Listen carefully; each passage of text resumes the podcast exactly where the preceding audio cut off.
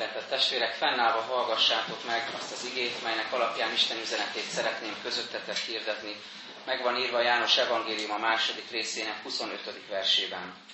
És nem volt szüksége arra, hogy bárki tanúskodjék az emberről, mert ő maga is tudta, hogy mi lakik az emberben. Ez Isten igéje. Foglaljunk helyet.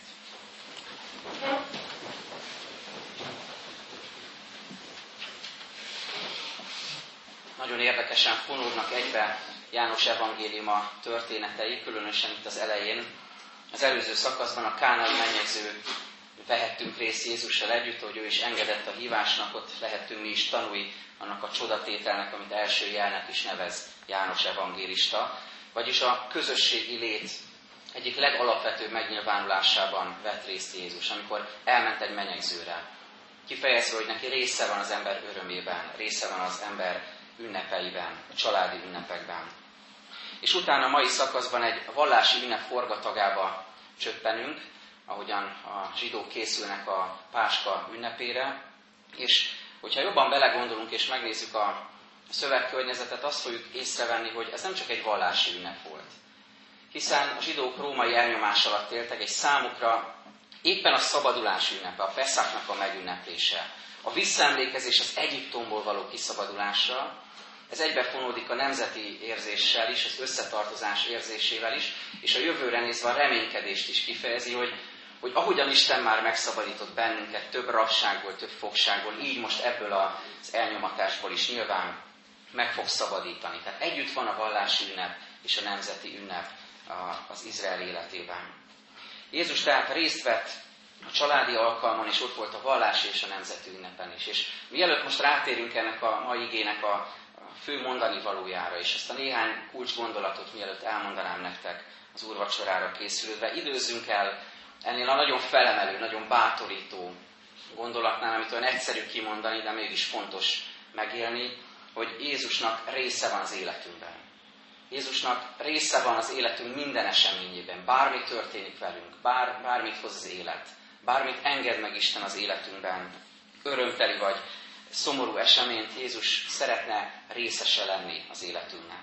Ott van a születéskor, ott van a kereszteléskor, a család és a gyülekezet közösségében, a konfirmációkor, amikor hitet teszünk, amikor vallást teszünk Krisztusba vetett hitünkről, a házasságkötésnél, ahogy a kánai menyegzőnél is látjuk, a legfontosabb családi eseményeknél, ünnepeknél, de a hétköznapi döntéshelyzeteinkben is ott van, gyermekeink beiskolázásánál, iskola kezdésénél, vagy éppen iskola váltásánál, felvételénél, a nagyobb vagy kisebb döntéshelyzetekben, a mi munkavégzésünkben, amikor újra neki kell veselkedni mondjuk egy nyári, pihenősebb időszak után, egy intenzívebb időszaknak, abban is ott van Jézus. Ott van velünk a betegségben, a betegágynál, a halálunk pillanatában. Ez nagy erőt adhat nekünk, hogy, hogyha elmúlt szeretteinkkel gondolunk, hogy ott volt velünk az utolsó pillanatban Jézus.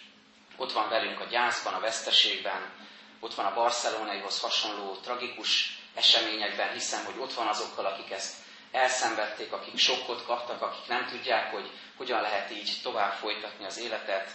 Ott van az ünnepeinkben és a hálaadásunkban.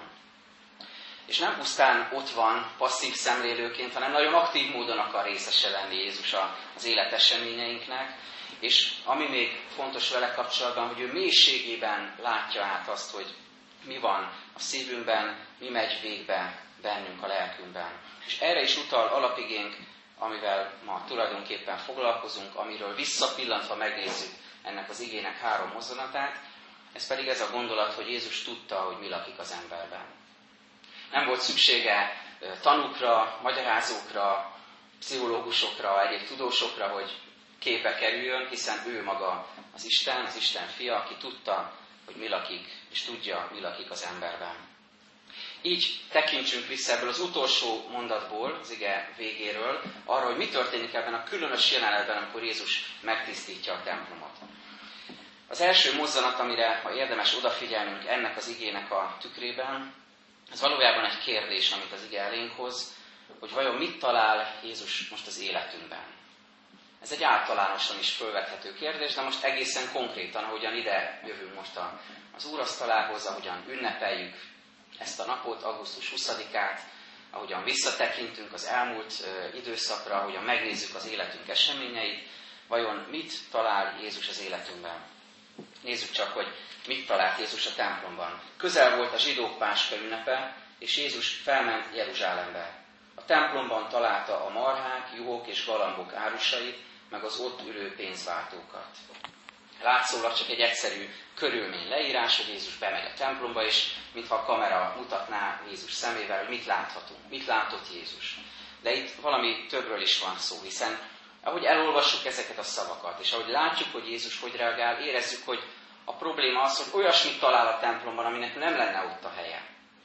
Ami nem összeegyeztethető Isten szentségével, Isten tisztaságával. És innen nézve már igazán különös a kérdés, és aktuális, és húsba vágó, hogy mit talál Jézus a mi életünkben. Ehhez hasonló módon. Biztos megfigyeltétek, hogy azt, azt a kifejezést sokszor használjuk, hogy, hogy keressük Istent, keressük Isten akaratát, keressük az ő útmutatását, keressünk válaszokat, amiket Isten ad, keressük Isten jelenlétét, ezt a kifejezést is szoktuk használni. És valóban igaz ez, hogy, hogy az ember az egy Isten kereső lény, keressük őt, vágyunk hozzá vissza. Ugyanakkor azt is fontos meglátni, hogy, hogy Isten, ami atyánk, ami mennyei atyánk, keres bennünket. Nem csak a mi keresésünk fontos, hanem ami ezt megelőzi, hogy Isten ember kereső úr. Ő keres bennünket, keres téged is, ahogy itt vagy, ahogyan megérkeztél, ahogyan tele vagy kérdésekkel, tele vagy az elmúlt hétnek az eseményeivel, gondolataival, vagy az előttünk álló időszaknak a, a kérdéseivel, keres téged, keres bennünket az Úr. Keres a bűneset óta, hiszen a bűneset után ugye olvassuk, hogy keresi az embert, aki védkezett, és azt kérdezi tőle, hol vagy. Nem, mintha nem látná Isten, hol vagyunk éppen, de ez, ebben a kérdésben nagyon nagy mélységek tárulnak fel, és így keres minket most is Isten. Ahogyan egy szülő a duzzogó gyermekéhez keresi a, a szívéhez újra az utat. Biztos átéltünk már ilyet szülőként, nagyszülőként. Ahogyan keressük az utat a gyermekünkhöz, aki egy picit valamiért bezárkózott, eltávolodott tőlünk, a mennyei atya is így keresi az utat hozzánk. Vége, újra föltesszük tehát a kérdést, hogy vajon mit talál Jézus az életünkben. Mit talál most a betokban, mint akkor a templomban, mit talál most a családunkban, az otthonunkban, az otthoni légkörben, milyen gondolatokat, milyen érzéseket, milyen szavakat, milyen, nehogy Isten, indulatokat, milyen feszültségeket, milyen vitákat, mit talál a házasságunkban, mit talál a gyülekezetünkben, a templomban, ahogyan akkor bement a templomba, hisszük, hogy ide is betoppan közé, vajon mit talál közöttünk. Mit talál a hétköznapokban, és mit talál az ünnepeinkben. Mit talál a nemzetünkben Magyarországon. És amikor ezt a kérdést fölteszem, akkor annyira ott van a vágy a szívemben, hogy, hogy ne, ne, a, ne a hírek ugorjanak be erről, ne a, ne a napi politika, mert ez nem erről szól. Hogy mit talál, amikor Jézus belép a mi országunkba, a mi hazánkba, a mi nemzetünknek a légkörében. Most ezt egy picit felejtsük el, amiben mozgunk, amit hallunk, amit megélünk, és inkább imádságos szívvel tegyük fel a kérdést, hogy amikor Jézus közé van, magyar emberek közé, ide Magyarországra, Kárpát-menencébe, az egész magyarság körébe, akkor, akkor mit talál közöttünk? mivel találja szembe magát. Tudunk vált válnak vetve építkezni, tervezni, a jövő felé reménységgel nézni, azonos talajon állunk, fontos nekünk a, a Krisztusi értékrend és a múltunk, vagy pedig inkább a, a széthúzást, a vitákat és az acsarkodást találja Jézus közöttünk. Mit talál tehát Magyarországon, mit talál Budapesten, mit lát itt Pest úton, ha itt jár kell Jézus közöttünk, és végső soron és mégis legfontosabb módon mit talál a szívünkben. Mindezekre a kérdésekre az imáinkban, a csöndünkben adhatunk majd választ az úrvacsorára készülve, de én most három dolgot mondok ennek az első üzenetnek a végén, hogy mire indíthat ez bennünket most. Ha ezeket végig gondoljuk, és komolyan veszük, hogy Jézus tudja, mi lakik az ember szívében, és közénk toppan, vajon mit talál közöttünk, mire indít ez minket. Először is bűnbánatra, hogy vigyük elé mindazt, amit, amit Jézus ott talál az, az életünkben, a szívünkben. Bármilyen területen, amiről az előbb beszéltem. Tudjátok, hogy itt szeptemberben szokott Pestiek úton lomtalanítás történni, és, és ilyenkor már hetekkel előtte otthon is beszélgetünk, hogy vajon mit kell majd kidobni. Vajon mire mondjuk rá azt, hogy na ez lom. És olyan érdekes megfigyelni, hogy hetekkel már lomtalanítás előtt így nézek a különböző tárgyakra a környezetemben, meg itt a, a templomkertben is, hogy, mi, mi olyasmi van, amit mindig csak kerülgettünk, ami tényleg nem kell, ami tényleg szemét, ami tényleg értéktelen és nem fontos, és tehetjük a lomtalanításkor. De olyan jó, hogy erre nem kell várni szeptemberig lelki értelemben, mert itt van egy ilyen lehetőség, hogy Isten áttisztítsa most a szívünket. Ehhez azonban az kell, hogy amit észlelünk, és amit Isten megmutat, hogy ez lom, ez szemét, ez kár, azt mi is nevezzük annak, és tegyük ki, és engedjük, hogy ő ezt vegye el tőlünk. Tehát először is bűnbánatra indít ez. Aztán indít hálára is, hiszen az a gondolat, hogy Jézus tudja, hogy mi lakik az emberben, ez egy felszabadító érzés, hogy végre van valaki, aki tudja, hogy mi lakik bennem. Biztos találkoztatok már ezzel a gondolattal.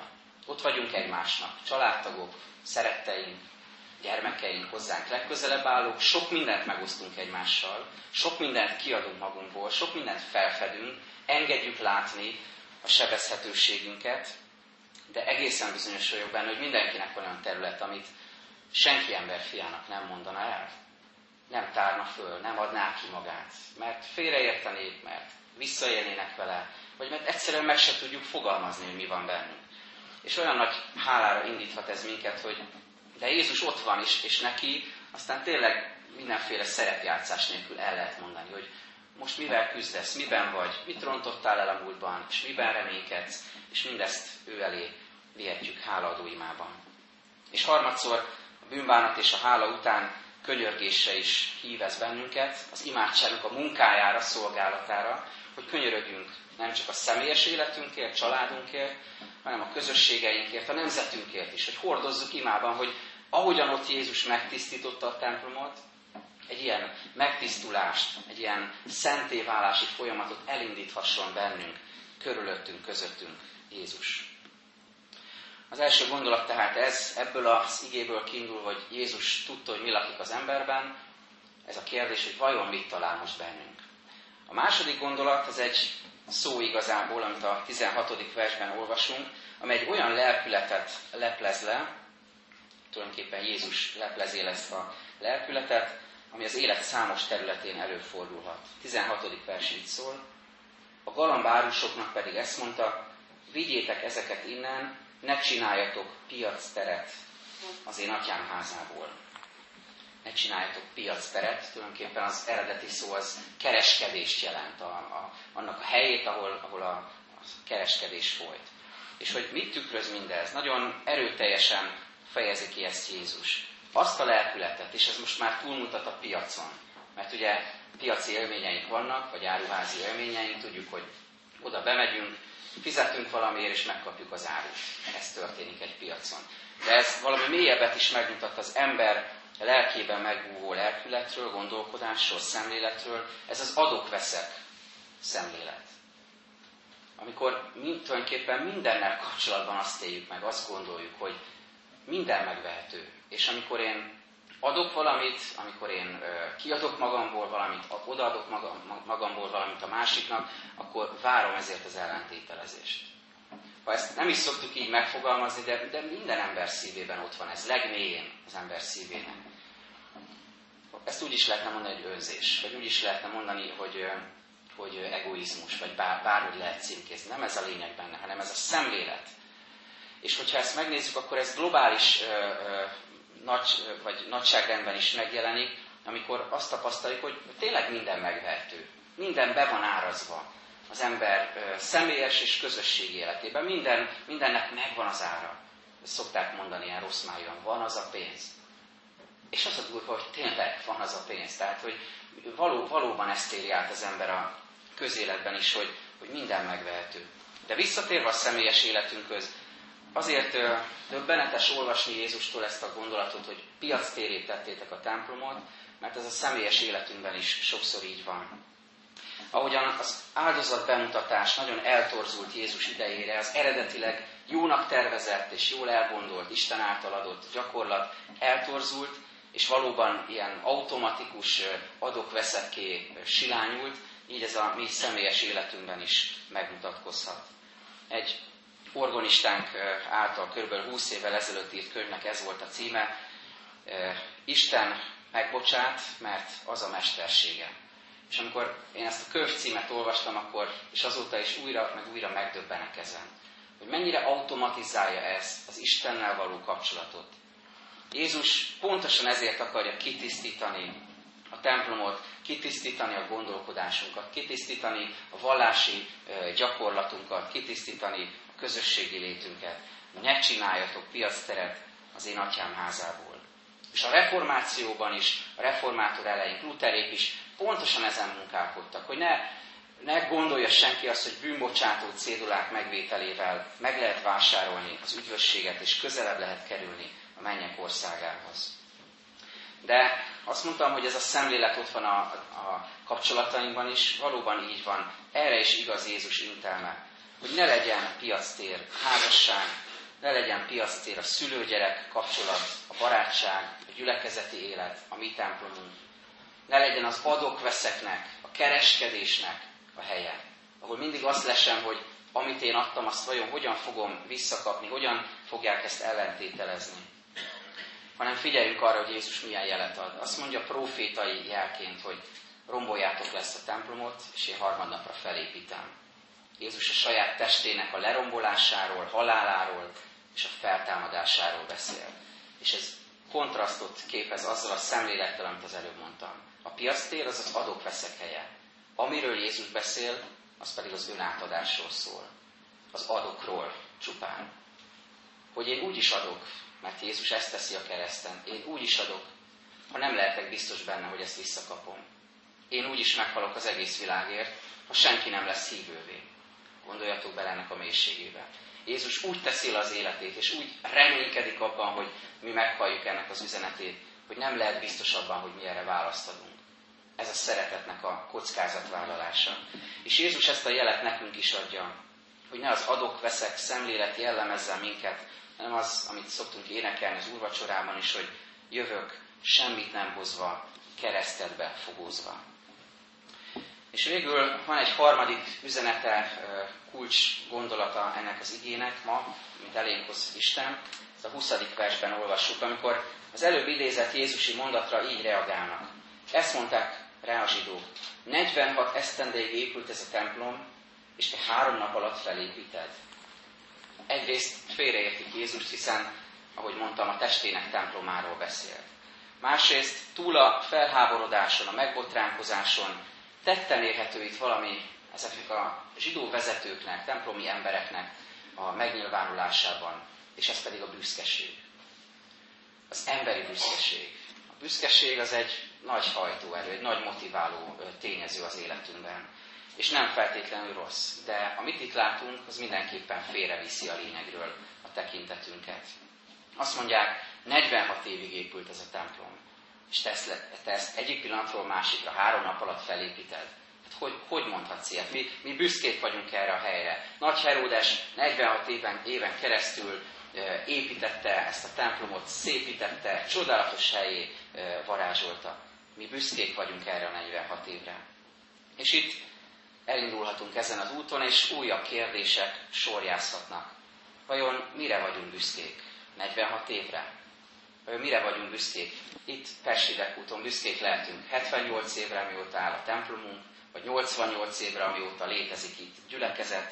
Büszkék lehetünk a 450 évnyi magyar reformátusságunkra, amióta szervezeti szinten is létezik a református egyház. Büszkék lehetünk az 500 éves reformációnak az örökségére, büszkék lehetünk az 1017 éves Magyarországunkra, és a még régebbi magyarságunkra, eredetünkre. Büszkék lehetünk a 2000 éves kereszténységünkre, és még tovább menve a teremtettségünkre is, aminek nem tudjuk pontosan a, kezdetét idői értelemben, de, de aminek részesei vagyunk, amiben élünk, nagyon gazdag módon. Vagy a személyes életünknek az eseményeire, hogyha közelítünk magunkhoz. Biztos sokaknak volt éppen ezen a nyáron házassági évfordulója, hiszen ez az esküvők időszaka. Büszkék lehetünk arra, hogyha mondjuk egy évvel ezelőtt volt az esküvőnk, vagy 25 éve, vagy kevésbé kerek évfordulókat éltünk át, és, és abban tapasztaltuk meg ezt a büszkeséget, hogy igen, még mindig együtt vagyunk, és, és megtapasztaljuk Isten áldásait. Büszkék lehetünk a gyermekeinkre, az ő életkorukra, a növekedésükre tekintve, hogy hát igen, ez, ez azért valami, és büszkeséggel tekintünk rájuk, ahogyan növekednek, és eredményeket érnek el.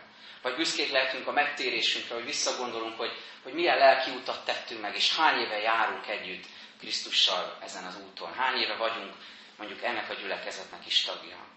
Vagy büszkék lehetünk a hivatásunk gyakorlásának az idejére, hogy hány éve vagyunk lelkipásztorok, buszvezetők, pékek, tanárok, hivatalnokok, vagy bármik. Büszkék lehetünk arra, hogy ennyi ideje csináljuk már ezt, és, és tényleg kihúzzuk magunkat, ha erre gondolunk. Vagy büszkék lehetünk, hogy bizonyos ideje betöltünk valamilyen pozíciót, vagy végzünk valamilyen szolgálatot.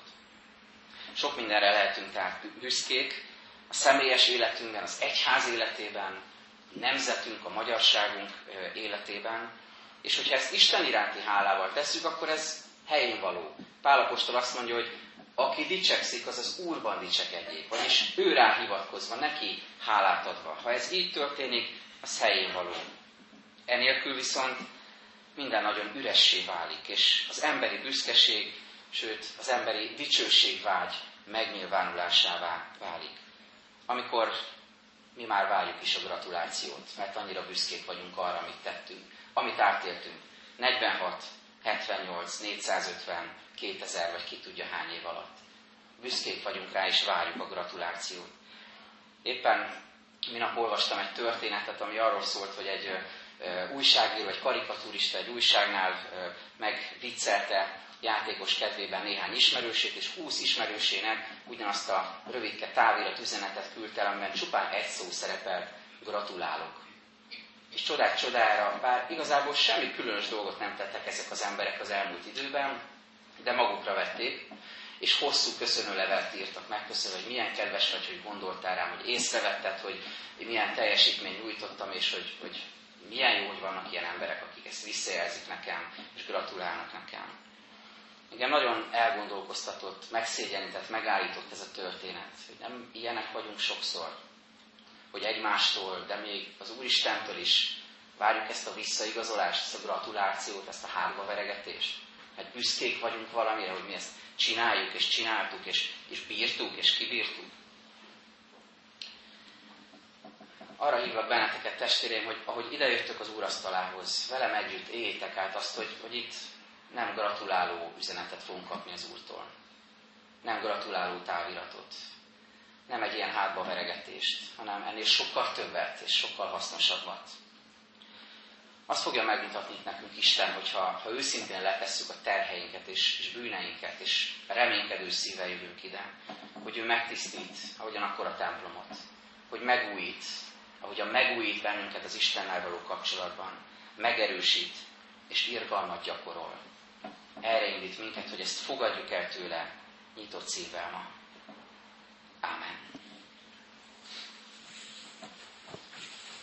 Imádságos szívvel készüljünk az úrvacsora vételére, és énekeljük a 464. dicséretünk első három verszakát, és kérjük, hogy akik ez alkalommal nem szeretnének úrvacsorát venni, ők is maradjanak együtt velünk, hogy a végén együtt vehessük Isten áldását.